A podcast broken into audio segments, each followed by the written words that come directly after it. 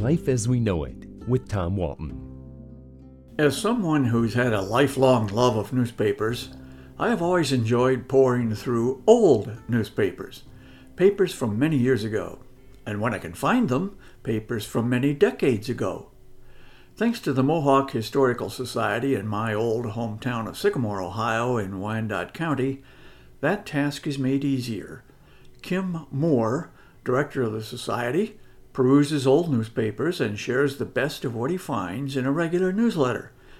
Let me tell you, newspaper journalism was different a century or more ago. Let me share one article about a matter that was big news in the late eighteen hundreds, liquor. Here's the story taken from the old Sycamore News from April of eighteen eighty-eight. The attention of our readers is invited to the local option news published on the last page of the newspaper. We have gleaned these from the daily papers, and for two weeks we have not heard of an election being held under the local option law where the saloons have gained a victory. This ought to be a point to those citizens of Sycamore who think a saloon is a better institution than a Sunday school. There's some talk of repealing the prohibition ordinance and letting the saloons run the town as they please. We hope the council will permit the ordinance to stand. Laws and ordinances should always be in advance of public sentiment. Then, when the morality and virtue of a majority of the community improve to the standard of their laws, these can be used to compel others to be law-abiding and virtuous. The blood money that these two saloons are anxious to pay into the corporate treasury is not needed.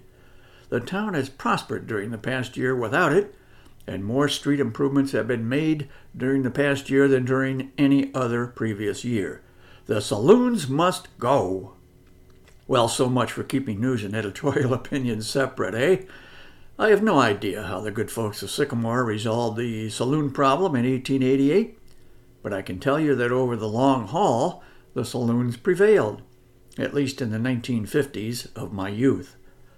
Next, let me turn my attention to the Tiffin Weekly Tribune of May eighteen ninety-five and the Trib's account of a near tragedy in nearby McCutcheonville. Let me read from the article now. A chandelier hook came very near to causing the death of Miss Cora Wolsom of Rising Sun on Saturday afternoon. She is visiting her sister, Missus Alfred Lambert, near McCutcheonville, ten miles south of Tiffin. While assisting in papering a room, the scaffold upon which she was standing gave way, and she was pitched suddenly forward. The momentum caused by the sudden move threw her hair, which was braided, above her head, and it caught in a chandelier hook, suspending her into space. She suffered intensely before she was relieved, and she was in a semi-unconscious state. Well, let's hope Miss Walsham recovered fully and otherwise enjoyed her visit with her sister. When I have more time, I will tell you about the dancing bear that invaded a McCutcheonville saloon in eighteen eighty-six. Folks, this is news you won't hear anywhere else. Life as We Know It is written and hosted by Tom Walton and is a production of W G T E Public Media. Life as We Know It with Tom Walton can be heard on W G T E F M ninety-one every Monday afternoon during All Things Considered at five forty-four p.m.